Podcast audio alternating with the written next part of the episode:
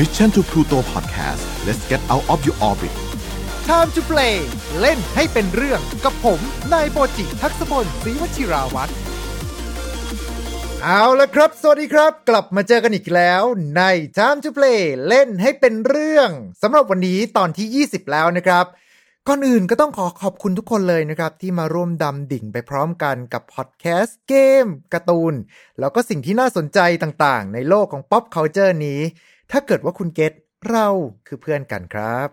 เอาละครับ หลังจากที่สัปดาห์ที่แล้วนะฮะเราพูดถึงเหตุการณ์การระบาดครั้งใหญ่ในโลกของเกม กับโรคคอลับบลัด ซึ่งถือว่าเป็นเหตุการณ์ที่ทั้งโลกจับตามอง มาวันนี้ครับ เราจะมาพูดกันถึงสงครามกันบ้างดีกว่า ซึ่งเร็วๆนี้เนี่ยก็มีมหาสงครามใหญ่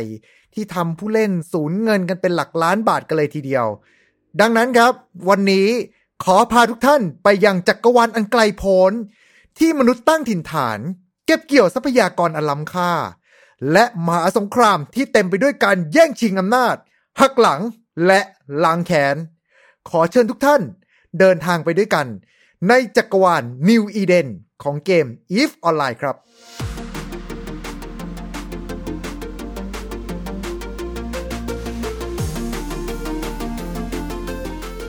นนี้เกินก่อนเลยนะฮะว่าไม่เคยเล่นจริงจังนะฮะเคยไปแต่บางๆ ช่วงประมาณ 10 ปีที่แล้วจำได้เลยครับว่าตอนนั้นเป็นยานลำเล็กๆ ที่ไม่รู้ระบบอะไรของเกมนี้เลยนะฮะแล้วก็พอเห็นยานลำใหญ่เข้าเราก็เปรี้ยวครับ ลองเอาปืนไปยิงดู ปรากฏว่ายานลำยักษ์นั้นเนี่ยก็หันหลังให้กับเรานะครับ กดเร่งเครื่อง ปรืดยานลำเล็กๆของผมเนี่ยก็กลายเป็นจุดแล้วละครับ ดังนั้นถ้าเกิดว่ามีข้อมูลผิดพลาดประการใด ก็ต้องขอกราบอภัยไว้ณที่นี้ล่วงหน้าเลยนะครับ แล้วถ้าเกิดว่าใครมีอะไรอยากจะเสริมก็สามารถคอมเมนต์มาด้านล่างได้เลยฮะ ก่อนอื่นเลย EVE Online คืออะไร หลายๆ คนอาจจะเคยได้ยินชื่อกันมาบ้างนะครับ หรืออาจจะเห็นว่ามีเกมมือถือชื่อเดียวกันมาให้โหลด โดยเกม EVE Online เนี่ยจะเป็นเกมแนว MMO RPG Open World ไม่สิ Open Galaxy โดยบริษัท CCP ซึ่งเป็นบริษัทเกมสัญชาติไอร์แลนด์ ที่เปิดมาตั้งแต่ปี 2003 หรือว่าปีพุทธศักราช 2546 ครับ นับอายุอนามเกมมาก็ 18 ปีเลือกตั้งได้แล้วนะฮะ โดยตัวเกมเนี่ยเป็นเกมแนวไซไฟ MMO เต็มรูปแบบที่เราสามารถเลือกเผ่าได้ เอาจริงก็แทบไม่ค่อยมีผลอะไรนะ ได้แค่รูปร่างหน้าตาภายนอกอยู่ดีนะฮะ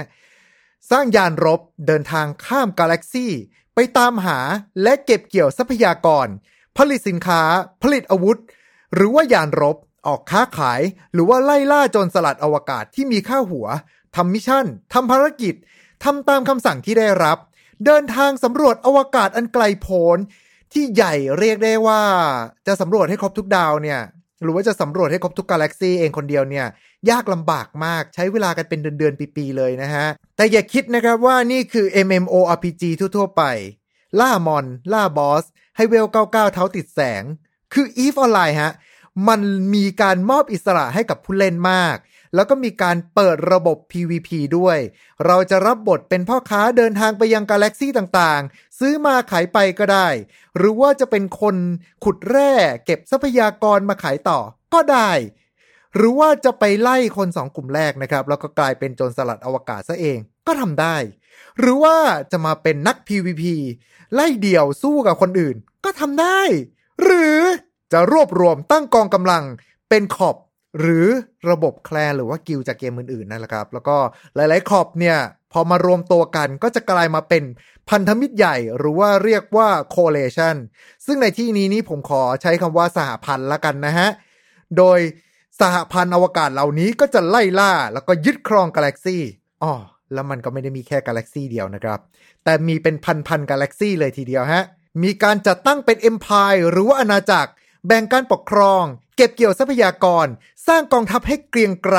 โดยกองยานนับพันนับหมื่น ผู้เล่นก่อตั้งรัฐบาลของตัวเอง มีกฎกติการะเบียบภายในของตนเองภายในเกม มีการตั้งธนาคาร ตั้งคาสิโนก็มีโดยผู้เล่นเอง เรียกได้ว่าเป็นโลกอีกใบหนึ่งเลยก็ว่าได้ครับกองยานน้อยใหญ่มีตั้งแต่ไซส์เล็กอย่างยานฟริเกตที่มีความว่องไวแต่ไร้กาด ยานรบชั้นต่างๆ ไปจนถึงยานแม่ลำเลียงพล และยานที่ทรงอนุภาพมากที่สุด ที่ต้องใช้ทรัพยากรมหาศาล ที่ทั้งสหพันธ์ต้องร่วมมือกันเพื่อให้ได้มา ซึ่งนั่นก็คือยานระดับไททันนั่นเองครับโดยตัวยานเนี่ยมีเงื่อนไขต่างๆนะฮะที่ต้องใช้เวลาเป็นเดือนๆกันเลยทีเดียว มาพร้อมกับอาวุธทำลายล้างระดับโลกาวินาศและเครื่องจักรวาร์ปไปที่ต่างๆ เมื่อยานไททันยานรบที่น่าเกรงขามมากที่สุด ทำการวาร์ปเคลื่อนพลมาพร้อมกับกองยานในสหพันธ์นั่นแปลว่ามันไม่ใช่แค่ความขัดแย้ง ในการแย่งดินแดนเล็ก ๆ แต่เป็นสงครามขนาดใหญ่ที่ชี้เป็นชี้ตายในการรบ และอนาคตของสหพันธ์เรียกได้ว่าเป็นทั้งขวัญกำลังใจให้กับกองยานในพันธมิตร อีกทั้งยังเป็นเป้าหมายจากกองยานไล่ล่าของศัตรูตัวเกมเนี่ยไม่มีการกำหนดแน่ชัดเอาไว้นะครับว่าสำหรับยานไททันเนี่ยมีราคาเท่าไหร่ แต่ มีการตีราคากันออกมานะครับว่าต่อลำเนี่ยน่าจะอยู่ที่ราวๆหลักหมื่นถึงหลักแสนกันเลยทีเดียว ขึ้นอยู่กับประเภทของยานไททันที่สร้างขึ้นมา และอาวุธที่ติดตั้ง ไม่ใช่เงินในเกมนะครับ ไอแสนที่ว่าเนี่ยคือหน่วยบาทครับลำละแสนบาท ไม่นับยานน้อยใหญ่ที่มีมูลค่าของมันเอง ตั้งแต่หลักร้อยไปจนถึงหลักหมื่นบาท การแต่งทัพกรีธาสู่สนามรบ ด้วยกองกำลังทั้งหมดที่มีเนี่ยเรียกรวมๆได้เลยนะครับว่า เป็นกองยานราคาหลักล้านกันเลยทีเดียว และทั้งหมดที่ว่ามานี้คือมีผู้เล่นจริง ๆ ที่บังคับอยู่หลังยานเหล่านั้นลำละคนด้วยครับ ผู้เล่นจำนวนหมื่นๆ ที่ทำหน้าที่ใช้ชีวิตอยู่ในจักรวาลของ EVE Online นี้ มีมากมายหลากหลาย ตั้งแต่เกมเมอร์ธรรมดา ยันไปถึงระดับ CEO บริษัทท็อปๆกันเลยทีเดียว กล่าวกันเลยครับว่า EVE Online มันไม่ใช่เกมออนไลน์ครับ แต่มันเป็นแนว simulator เป็นจักรวาลอีกใบหนึ่งที่ผู้เล่นได้ใช้ชีวิตในนั้น มีระบบเศรษฐกิจของตัวเองที่ผู้เล่นเป็นผู้ที่ช่วยสร้างกันขึ้นมา มีการตั้งประชาคมเศรษฐกิจเพื่อการค้าขาย มีการจ้างนักเศรษฐศาสตร์มาให้คำแนะนำ และตัวเกมได้รับรางวัล World Summit Award สาขา Electronic Content Creativity จาก UN ครับ UN United Nation นั่นนะฮะ สหประชาชาติอันนั้นเลยล่ะครับ ด้วยความที่เป็นเกมภาษาอังกฤษล้วนนะฮะ แล้วก็ learning curve นี่แบบสูงปรี๊ดกันเลยทีเดียว การศึกษาเนี่ยต้องใช้เวลากันเป็นเดือนๆเป็นปีๆถึงจะพอจะเข้าใจเนื้อหาของเกมคือไม่ได้เข้าใจทั้งหมดนะ คือพอจะเข้าใจว่า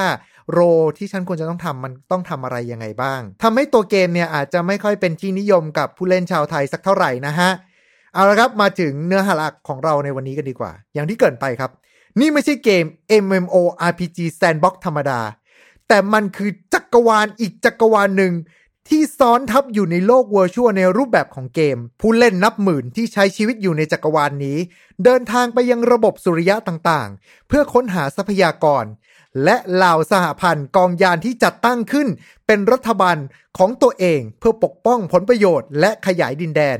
มีการเลือกตั้งผู้แทนกลุ่มผู้เล่นกลายมาเป็น Council of Stellar of Management ที่มีอำนาจส่งไปยังผู้พัฒนา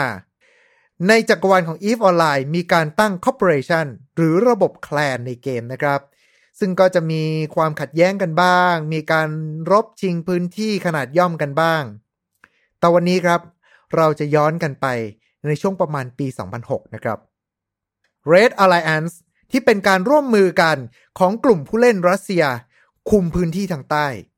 จนกระทั่งมีกลุ่มผู้เล่นไม่พอใจ แล้วก็รวมตัวกันมาเป็นสหพันธ์ทิศใต้ เพื่อพยายามที่จะสู้กับเรดนะครับ แต่ Red Alliance เนี่ยก็ไม่ธรรมดานะฮะ เพราะว่าสามารถใช้กองยาน 70 ลำ ยันทัพ 400 ลำจากทางพันธมิตรทิศใต้ได้ และในสงครามครั้งนั้นเอง มีผู้ที่เฝ้ามองอยู่ห่างๆ นั่นก็คือคอปที่มีชื่อว่ากูนสวอมโดยผู้นำของกูนในตอนนั้นนะครับ มองว่าเรดคืออนาคต ดังนั้น ในเมื่อสู้มันไม่ได้ ก็ไปเข้ากับพวกมันเลยดีกว่า กลายมาเป็นสหพันธ์ที่มีชื่อว่า Red Swarm Federation อันเนี้ยเราจะพักฝั่ง Red ไปก่อนนะครับ มาถึงการถลิงอำนาจของ Band of Brother ซึ่งเป็นขอบใหญ่นะฮะ ที่คุมพื้นที่เนี่ยเกินครึ่งของจักรวาลในเกม EVE Online ด้วยการปกครองแบบการอาหารครับ ใครจะเข้ามาร่วมสวามิภักดิ์เนี่ย จะต้องมอบทรัพย์สินตัวเองทุกอย่างให้ มีแผนที่จะยึดครองทั้งจักรวาล EVE Online โดยการไล่ยึดไปเรื่อยๆ ตามเข็มนาฬิกา สร้างความเดือดร้อนไปทั่ว จนสร้างศัตรูทั้งเซิร์ฟเวอร์แต่ Band of Brothers หรือว่าเรียกสั้นๆว่าบ๊อบละกัน BOB นะฮะ ก็ไม่เกรงกลัวสิ่งใดครับ โดยการสร้างยานระดับไททันขึ้นมา และอย่างที่บอกไปก่อนหน้าครับ ยานไททันคือยานรบทรงอานุภาพมากที่สุดเท่าที่เกมนี้เคยมี และ BOB นำมาใช้ในสงครามครับ โดยปืนลำแสงทำลายล้างที่สามารถกวาดกองยานฝ่ายตรงข้ามไม่หายไปจากระบบสุริยะได้ในพริบตา สร้างความไม่พอใจให้กับเหล่าคอปน้อยใหญ่จำนวนมาก แต่บ้างก็สวามิภักดิ์บ้างก็จำยอมและบ้าง ก็ต่อต้าน และเหตุการณ์นั้นเองครับ ก่อให้เกิดภาคีความร่วมมือกันของ Red Swarm Alliance และสหพันธ์ทางเหนือ ที่เป็นการรวมตัวกันของครอปที่อาศัยอยู่ในแดนเหนือนั่นเอง ทั้งสองฝ่ายจับมือกัน แล้วเริ่มไล่ตีโอบบ๊อบจากสองข้าง ก็คือจากทางทิศเหนือและทิศใต้ ค่อยๆ ลุกคืบเข้าไปเรื่อยๆ แต่ก็ต้องพ่ายแพ้ให้กับยานคลาสไททันอยู่ดี จนกระทั่งวันหนึ่งครับ มีสิ่งหนึ่งเกิดขึ้น ที่จะล้มล้างทรราชอวกาศนี้ไปตลอดกาลและสิ่งนั้นก็คือยานไททันมันโดน nerf ฮะจากลำแสงทำลายล้าง doomsday weapon ที่กวาดหายไปทั้งกองทัพ เหลือแค่การโจมตีแบบเป้าหมายเดี่ยว ไม่รู้ว่าด้วยความลืมอ่าน patch note หรืออย่างไร หรือยังมั่นใจในกองกำลังของตัวเองอยู่ ทางบ๊อบเนี่ยก็ทำการรุกราน แต่พวกเขาก็ต้องพบกับกองยานจาก Goonswarm ที่เปลี่ยนกลยุทธ์ มาดักหน้า warp gate พร้อมกับส่งฝูงกองยานขนาดเล็กจำนวนมากเข้าโจมตี ดังฝูงพึ่งทั้งรังที่ไล่ต่อยเหยื่อ ไม่รู้ว่าสิ่งใดเกิดขึ้นก่อน แต่สัญญลักษณ์ประจำขอบของกูนสวอมก็เป็นรูปพึ่งทหารนั่นเองครับ และนั่นเองก็คือครั้งแรกที่มีการจมยานระดับไททันได้เหล่าพันธมิตรไล่ตีไปเรื่อยๆ จนกระทั่งบ๊อบเองเนี่ย เริ่มแตกเป็นชิ้นเล็กชิ้นน้อย และล่มสลายไปในที่สุด นั่นคือจุดจบของ The Great War ครั้งแรกในโลกของ EVE Online ผ่านมาหลายปีครับกูนสวอมก็มีการขึ้นมีลง ล้มลุกคุกคลานมีการเปลี่ยนผู้นำของกลุ่มบ้าง จนได้มิทานีมาเป็นผู้นำของกลุ่ม และสุดท้ายนะครับ ก็ได้มีการรวมกลุ่มกับขอบอื่นๆ สร้างเป็นสหพันธ์ใหม่ที่มีชื่อว่า CFC หรือว่า Cluster Coalition ซึ่งในจุดนั้นเองครับกูนสวอมก็มีทั้งชื่อเสียง แล้วก็ชื่อเสียอยู่เนืองๆนะครับ เนื่องจากว่าเขาเนี่ยชอบไปรุกรานชาวบ้าน ประกาศเขตแดน ขับไล่ corp อื่นออกจากเขตแดนของตัวเอง และในช่วงของการก่อตั้งสหพันธ์นั่นเองครับ Goonswarm เนี่ยได้มีการผูกมิตรกับ corp ที่มีชื่อว่า Test Alliance Please Ignore ซึ่งเป็น corp ใหม่ที่เกิดขึ้นจากการรวมตัวกันของผู้เล่นในบอร์ด Reddit คล้ายๆกับบอร์ดพันทิปบ้านเรานั่นแหละฮะ แต่แล้ววันหนึ่งครับ Test เนี่ยที่มีการรวมตัวกันอย่างรวดเร็ว จนกลายมาเป็น corp ใหญ่ เกินกว่าที่จะอยู่ใต้อาณัติของ Goonswarm แล้ว จึงประกาศแยกตัวออกมาตั้งเป็นสหพันธ์ Honey Badger ร่วมกับ corp ใหญ่อื่นอย่าง Pandemic สหพันธ์ CFC แล้วก็ Honey Badger เนี่ย ก็ยังทำงานเป็นมิตรที่ดีต่อกันนะฮะ ใช้คำนี้ละกัน แบ่งปันทรัพยากรร มีการร่วมมือกัน แล้วก็ ที่สำคัญที่สุดเลยนั่นคือ พวกเขาเหล่านั้นเนี่ยได้มีการรวมตัวกัน แล้วก็สร้างภาคีการค้าแร่เทคเนเนียมครับ ซึ่งแร่เทคเนเนียมเนี่ยเป็นแร่หายากแล้วก็ใช้งานกันเยอะมาก ดังนั้นถ้าเกิดว่าใครคุมแร่นี้ได้ ก็จะคุมเศรษฐกิจทั้งจักรวาล โดยตั้งชื่อกลุ่มนี้ว่า OTEC ให้นึกถึงว่าเหมือนกับกลุ่ม OPEC ที่คุมราคาน้ำมันในโลกความเป็นจริงนั่นแหละครับ ความสงบก็มาเยือนกับทุกกาแล็กซี่นะฮะจนกระทั่งมีการเกิดขึ้นของสหพันธ์ N3 ซึ่งเป็นการรวมตัวกันของทางสหพันธ์ทางเหนือเดิม แล้วก็ครอบต่างๆ โดยกลุ่มนี้ก็เริ่มมีอำนาจขึ้นมา มีสงครามเกิดขึ้นเนืองๆจากทุกฝ่ายนะครับ แล้วก็ทำให้สนธิสัญญา รวมไปถึงภาคีการค้า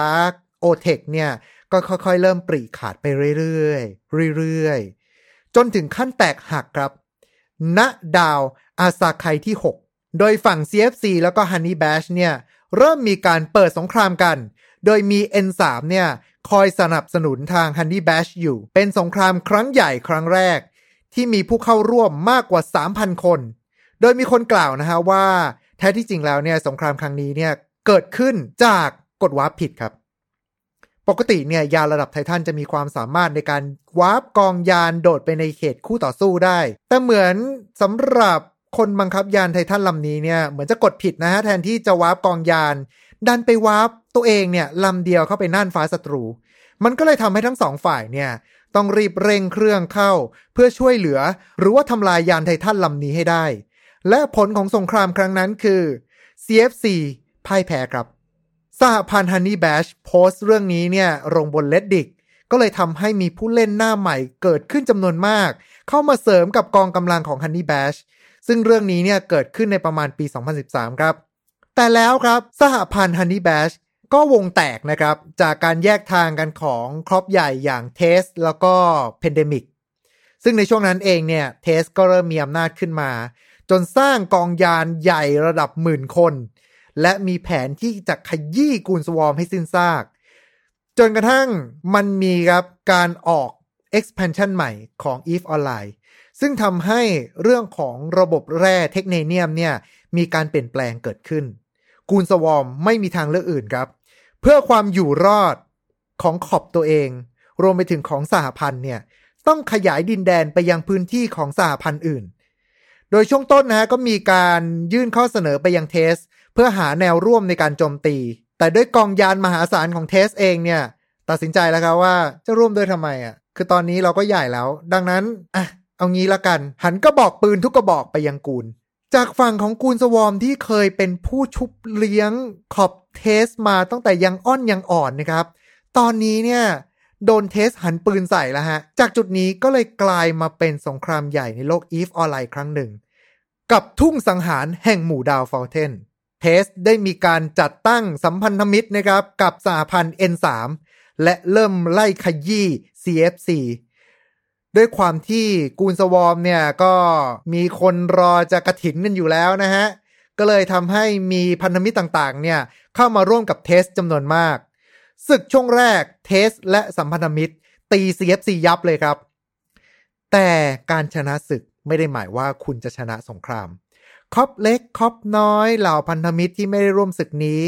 ก็เริ่มตีเอาพื้นที่ของ corp ฝั่ง TEST ไป จนกระทั่ง กลุ่มสัมพันธมิตรใหญ่ที่ TEST สร้างขึ้นมา ค่อยๆ ถอนตัวครับ CFC เองก็มีการปรับกระบวนทัพ มีการเปลี่ยนแปลงวิธีการต่อสู้ แล้วค่อยๆ ตีรุกคืบมายังดาวที่ TEST ครอบครอง จนกระทั่งถึงที่มั่นสุดท้าย ณดาว Fountain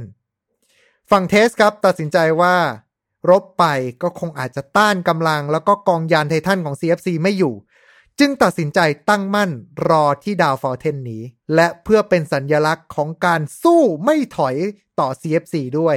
เหล่าผู้เล่นที่ไม่เคยร่วมสงครามมาก่อน ก็ต่างล็อกอินเข้ามาร่วมสงครามครั้งนี้ครับ และจากที่มีการบันทึกมาคือ เป็นสงครามที่มียานเข้าร่วมมากกว่า 4,000ลำคำว่า 4,000ลำที่ว่าเนี่ยคือ 4,000 คนจริง ๆ นะครับ กองยาน CFC วาร์ปมาพร้อมกับยานคลัสไททันอันทรงพลัง เพื่อให้เห็นถึงการไล่บดขยี้ TEST ที่มองว่าเป็นคนทรยศ ตีตนออกห่าง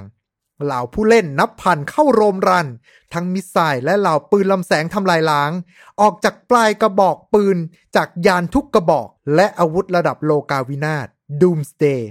ถูกยิงออกจากยานคลาสไททันกองยานฝั่ง TEST ละลายไปพร้อมกับความหวังที่จะรอดออกจากสนามรบนี้ และสุดท้าย ทั้ง sector ก็กลายมาเป็นของ CFC และ TEST ก็ต้องกลับไปฟื้นฟูการเงินของตัวเอง นั่นคือการกลับมาของฝั่ง CFC แต่หลังจากนั้นไม่นานครับ ฝั่ง Pandemic และฝั่ง N3 เนี่ยก็ผนึกกำลังกันแล้วก็รุกคืบไปยังแดนใต้ ซึ่งในขณะนั้นเองเนี่ยอยู่ใต้การปกครองของกลุ่มผู้เล่นชาวรัสเซีย โดยมีการเปิดสงครามกัน และ CFC ก็เข้ามาร่วมแจมด้วยครับ ด้วยความที่มีความสัมพันธ์อันดีกับผู้เล่นรัสเซียตั้งแต่ยุคเปิดเกมใหม่ๆ CFC จึงเข้ามาร่วมการรบณแดนใต้นี้ด้วย เกิดมาเป็นสงครามใหญ่ที่ชื่อว่า Halloween War ซึ่งสงครามครั้งนี้เนี่ยมีการกินระยะเวลาไปหลายเดือน จนถึงศึกที่มีการบันทึกลงหน้าประวัติศาสตร์วงการเกม ณระบบสุริยะ B ขีด R 5 RB ที่อยู่ภายใต้การปกครองของกลุ่ม N3 และ Pandemic เกิดลืมจ่ายค่าเช่าพื้นที่ภายในระบบของเกมทำให้ตัวเกมเนี่ยเปิดโอกาสให้ใครก็ได้มาบุกยึด และในโอกาสนี้เองนะครับที่ CFC แล้วก็เหล่าพันธมิตรรัสเซียเนี่ยเริ่มบุกเข้าสู่ระบบสุริยะ BR5RB เกิดเป็นสงครามใหญ่ที่สุดในวงการเกม ที่มีผู้เข้าร่วมมากกว่า 7,500 คน ตามระบบสุริยะใกล้เคียง กองยานที่วาร์ปเข้ามา หวังชิงพื้นที่เล็กๆ นี้ แม้ไม่มีความสำคัญทางด้านยุทธศาสตร์ แต่ในเชิงสัญญลักษณ์ นี่คือการชิงพื้นที่ เพื่อหักหน้าพันธมิตรเพนดมิกและ N3 โดยแค่ระบบสุริยะ BR5RB เนี่ย ก็มีผู้เข้าร่วมถึง 6,058 คน โดยมีการรบพร้อมกันเนี่ยอยู่ที่ 2,670 คน สงคราม กินเวลาที่ 21 ชั่วโมง ผู้เล่นที่เป็นคนจริง ๆ นับพัน เข้าสู่มหากาบการรบครั้งนี้ จนเรียกได้ว่าเป็นสงคราม PVP ที่ใหญ่ที่สุดในวงการเกม และหลังจบสงครามครับ มีรายงานว่า ยานรบระดับไททันจมลงไปถึง 75 ลำ ยานลำเลียง class supercarrier 13 ลำ ยาน class dreadnought 365 ลำ ยาน carrier 117 ลำ ยาน class subcapital 3,139 ลำ และแคปซูล 2,261 ลำ ประมาณการความเสียหายอยู่ที่ 11 ล้านล้าน ISK ซึ่งเป็นค่าเงินในเกม หรือตีเป็นเงินจริงอยู่ที่ราวๆ 9 ล้านบาท โดยผลการรบในครั้งนี้นะฮะ ฝ่ายที่ได้รับชัยชนะจากสมรภูมินี้นั่นก็คือ CFC และพันธมิตรรัสเซีย ภายหลังครับ Pandemic ยอมเซ็นสัญญาสงบศึก ส่วนฝั่งของ N3 ก็แตกพ่ายแล้วก็ต้องกลับไปเลียแผลใจ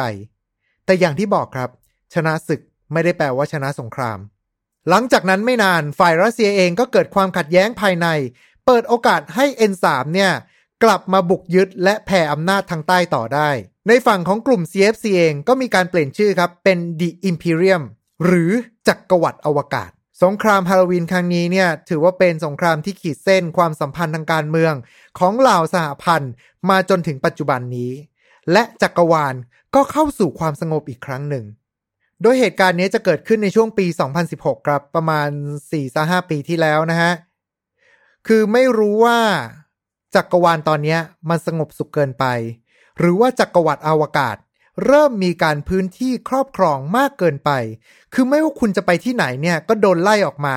และด้วยสัญญลักษณ์รูปพึ่งที่เป็นสัญญลักษณ์ของกูนสวอมก็มีแต่คนพูดนะครับว่า ไม่ว่าจะไปที่ไหนก็เจอแต่พึ่ง จนกระทั่งผู้เล่นส่วนใหญ่ รู้สึกไม่พอใจกับการปกครองนี้ ประกอบกับหลายครอปที่เคยซุดไปก่อนหน้า อย่างเทสก็เริ่มฟื้นตัวจากสภาพเศรษฐกิจที่ย่ำแย่จากศึกฟาวเทนก่อนหน้า กระถินรอบที่สองกับเหล่ากูล ที่กลายมาเป็นจักรวรรดิอวกาศก็เริ่มก่อตัวขึ้น เรื่องมันเริ่มจากจุดเล็กๆ ณกาแล็กซีอันไกลโพ้นที่เรียกว่าเขตโลเซกที่คอปแล้วก็สหพันธ์ขนาดกลางเนี่ย มีการรบชิงดินแดนกันอยู่เนืองๆ แต่แล้วครับจักรวรรดิอวกาศมีการประกาศขยายพื้นที่มายังโลเซกนี้ จากที่แบ่งกันเป็นก๊กกันเนี่ย ก็เลยกลายมาเป็น พันธมิตรปกป้องการรุกรานครั้งนี้ แล้วก็เรียกตัวเองว่า Lowsec Voltron หรือว่า LSV ด้านจักรวรรดิอวกาศ กรีธาทัพกองยานมากกว่า 700 ลำเข้าสู่ lowsec โดยฝั่งของ LSV เนี่ยมีกองยานต่อต้านเพียงแค่ 300 ลำเท่านั้น แม้ผลเป็นตามที่คาดครับ นั่นก็คือ LSV โดนถล่มราบคาบ แต่ฝั่งจักรวรรดิกลับสูญเสียจำนวนมากกว่าที่ LSV เสียไป กลายมาเป็นสัญญาณที่ส่งไปยังทั้งกาแล็กซีว่า พันธมิตรกลุ่มเล็กๆ ณขอบจักรวาล ก็สามารถสร้างความเสียหายให้กับจักรวรรดิใหญ่ได้ ตามมาถึงการที่สมาชิกระดับหัวหน้าของกูนสวอม ติดภารกิจเลิกเล่นเกมนี้ไป อย่างวิลลี่ที่ติดภารกิจรับใช้ชาติจำชื่อคนนี้ไว้ดีนะครับ เพราะเขาจะมีบทบาทสำคัญต่อไปในภายภาคหน้า และด้วยเหตุที่จักรวรรดิอวกาศ มีคนกำหมัดรอโอกาสอยู่จำนวนมาก และความเสียหายที่เกิดขึ้นจากศึกโลเซกนี้เองทำให้หลายคนเริ่มมองเห็นโอกาสในการโค่นจักรวรรดินี้ และอีกหนึ่งปัจจัยที่ทำให้เกิดความขัดแย้งครั้งต่อไป นั่นก็คือผู้เล่น ผู้เล่นคนหนึ่ง มีชื่อว่าเลนนี่ เป็นเจ้าของคาสิโนบนเว็บไซต์ที่ใช้เงินในเกม เป็นชิปในการเล่นนะครับ โดยผู้เล่นคนนี้ก็มีทรัพย์สินมหาศาล และด้วยความที่จักรวาลเนี่ยเข้าสู่ช่วงสงบสุขมานานทำให้ผู้เล่นจำนวนมาก ก็พยายามที่จะไปหาความบันเทิงใหม่ๆ ในโลกของ EVE Online และคาสิโน ก็ถือว่ามาตอบโจทย์ในส่วนนี้ เลนนี่เองที่กลายเป็นอภิมหาเศรษฐีอยู่ในเกม ก็เริ่มมีความคิดครับ มันเกิดขึ้นจากความไม่พอใจล้วนๆ ที่เห็นว่าฝั่งกูนสวอมเนี่ย มีการไล่ล่าแล้วก็ตีพื้นที่ของคนอื่นทำให้รู้สึกว่าวันหนึ่งตัวเองอาจจะเป็นอันตรายได้ ทางเลนนี่เลยมีการเดินทางไปคุยกับสหพันธ์นักรบรับจ้าง หรือว่า Coalition of Mercenary เพื่อที่จะตั้งค่าหัวให้กับเหล่ากูนสวอมด้วยเงินมหาศาล ถึงแม้ว่าจะเป็นภารกิจที่อันตราย แต่เพื่อเงินฉันทำได้ ตัดมาที่มหาเศรษฐีคนหนึ่งภายในเกมนะครับ ที่ชื่อว่าอิฟอิฟ คนนี้เป็นทั้งนักลงทุน แล้วก็เจ้าของบ่อนด้วยเช่นเดียวกัน โดยคนนี้มีเรื่องบาดหมางกับ Space Monkey Alliance หรือว่า SMA ที่เป็นพันธมิตรใหญ่ภายใต้ธงของจักรวรรดิอวกาศ และมีกำลังพลมากเป็นอันดับสองของเกม เลนนี่เดินทางมาหากับอิฟอิฟเพื่อที่จะหาผู้ร่วมอุดมการณ์ในการล้มล้างจักรวรรดินี้ แน่นอนครับว่าอิฟอิฟเนี่ย แทบจะร่วมด้วยทันที มหาเศรษฐีภายในเกม EVE Online ทั้งสอง ร่วมมือกัน ซ่องสุมกำลัง และเป็นท่อน้ำเลี้ยงให้กับเหล่าพันธมิตรอื่น ๆ ฝ่ายที่มีความเจ็บแค้นกูนมาตั้งแต่ยุค CFC อย่าง TEST แล้วก็ Pandemic ก็เข้าร่วมวงไพบูลย์ครั้งนี้ด้วย ด้วยเงินทุนที่มาสนับสนุนทำให้เกิดการลุกฮือครั้งใหญ่ที่สุดของกลุ่มพันธมิตรใหญ่ที่มีมากกว่า 40 คอปในชื่อของกลุ่มสหพันธ์ Money Badger หรือ MBC และการลุกฮือครั้งใหญ่นี้แหละครับ ภายหลังมีการเรียกเหตุการณ์ครั้งนี้ว่า World War B ตามสัญญลักษณ์รูปธงพึ่งของกูนสวอมที่เป็นผู้นำจักรวรรดิมันเริ่มครับจากการที่กลุ่มพันธมิตร MBC กวาดล้าง SMA หรือว่า Space Monkey Alliance ซึ่งเป็นพันธมิตรหลักของจักรวรรดิทิ้ง ตามมาด้วยการแปรพักของขอบที่เก่งกาจด้านการรบอย่าง CO2 ทำให้ตอนนี้ฝั่งจักรวรรดิอวกาศ เหลือกำลังพลที่น้อยมาก และปืนทุกกระบอกในกาแล็กซี่หันไปหายังกูนสวอมแล้ว ด้วยความที่กูนสวอมภายใต้การนำทัพของมิทานีส่วนใหญ่เนี่ยจะทำหน้าที่บุกนะครับ ถนัดการรุกรานคนอื่น เป็นระยะเวลาหลายปีมาแล้ว การตั้งรับไม่ใช่สิ่งที่ฝั่งจักรวรรดิถนัดเลยครับ รวมไปถึงกลยุทธ์ที่มิทานีผู้นำจักรวรรดิก็เริ่มจะไม่เฉียบคมแบบสมัยก่อนแล้ว ดาวต่างๆ ของจักรวรรดิโดนกลุ่มผู้ต่อต้านยึด สมาชิกบางส่วนต้องหนีตาย จากผู้ล่ากลายมาเป็นผู้ถูกล่า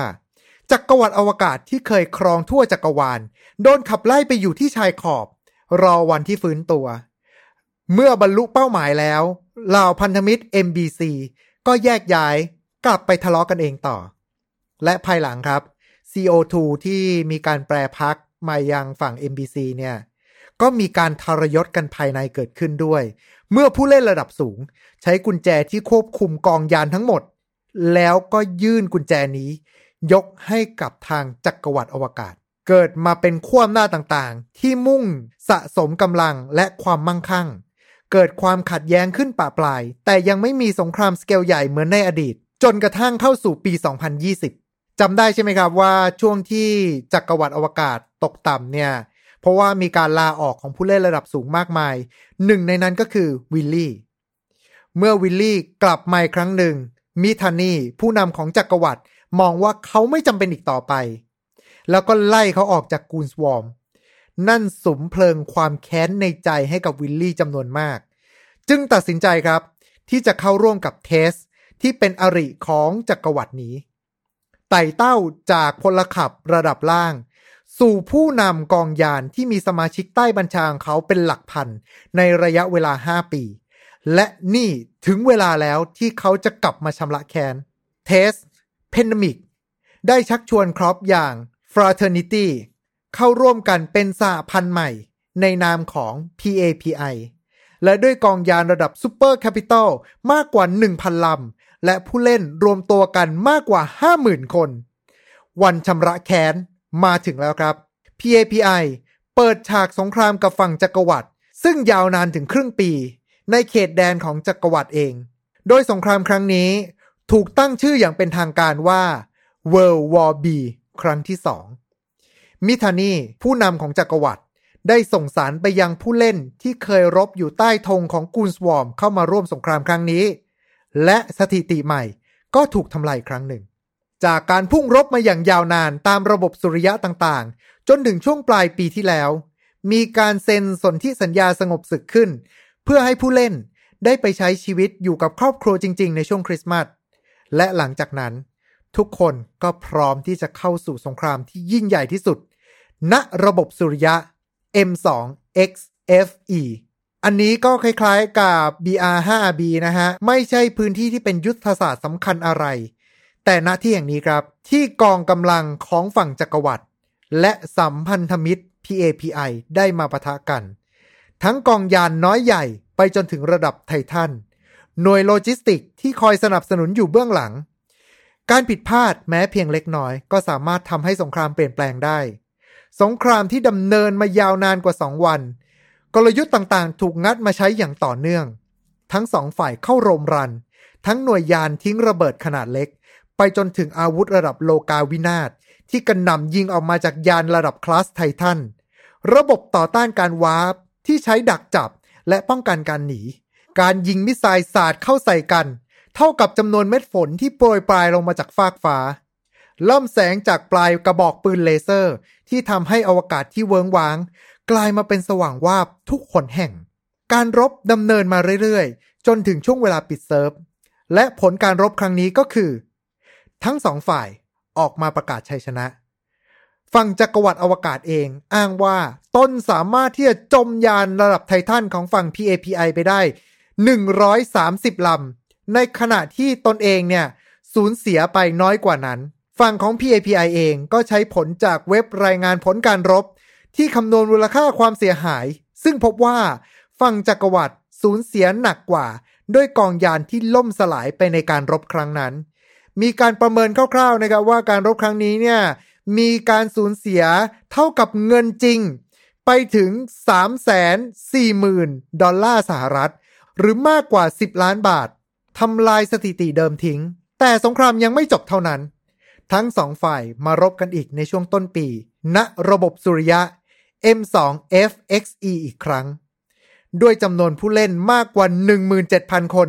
ตีเป็น 35 ของผู้เล่นเกมที่อยู่ใน EVE Online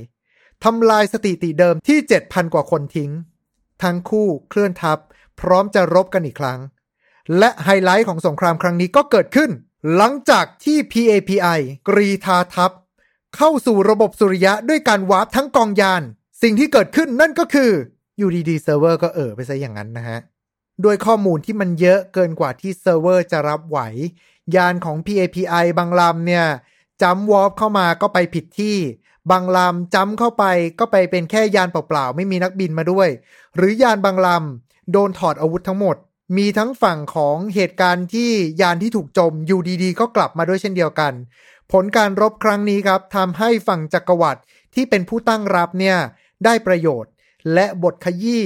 ฝั่งสัมพันธมิตร PAPI ไปอย่างราบคาบ CCP ครับผู้พัฒนาเกมนี้ก็ออกมากล่าวขอโทษต่อเหตุการณ์ที่เกิดขึ้น แต่ไม่มีการชดเชยใด ๆ โดยยึดหลักว่าจะไม่เข้าไปยุ่งกับการขัดแย้งของผู้เล่น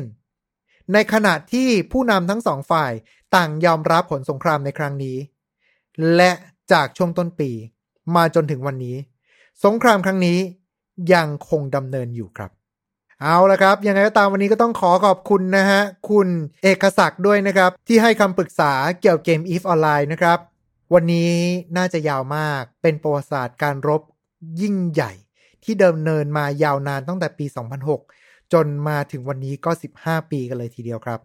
แน่นอนว่าสำหรับใครที่สนใจนะฮะก็ลองหา EVE Online มาเล่นกันได้ ปัจจุบันเปิดให้เล่นฟรีแล้ว ยกเว้นระดับสูงๆนะครับ ที่ต้องมีการจ่ายแบบ subscription หรือว่าทางมือถือก็มีด้วยเช่นเดียวกัน แต่ว่าแต่ละคนก็จะบอกกันว่า ตัวเกมที่อยู่บน PC เนี่ย ให้อารมณ์ที่นุ่มลึกกว่ามาก และทั้งหมดก็คือพอดแคสต์ของเราในวันนี้ครับ ยาวหน่อยถ้าเกิดคุณชอบ ผมก็ดีใจนะ ถ้าเกิดใครมีอะไรก็สามารถที่จะเม้นกันเข้ามาได้เลยนะฮะ แล้วก็ยังไงก็ตามเอาไว้เจอกันใหม่ สัปดาห์หน้า วันนี้ขอตัวลาไปก่อนแล้ว สวัสดีครับ Mission to Pluto Podcast let's get out of your orbit Time to play เล่นให้เป็นเรื่อง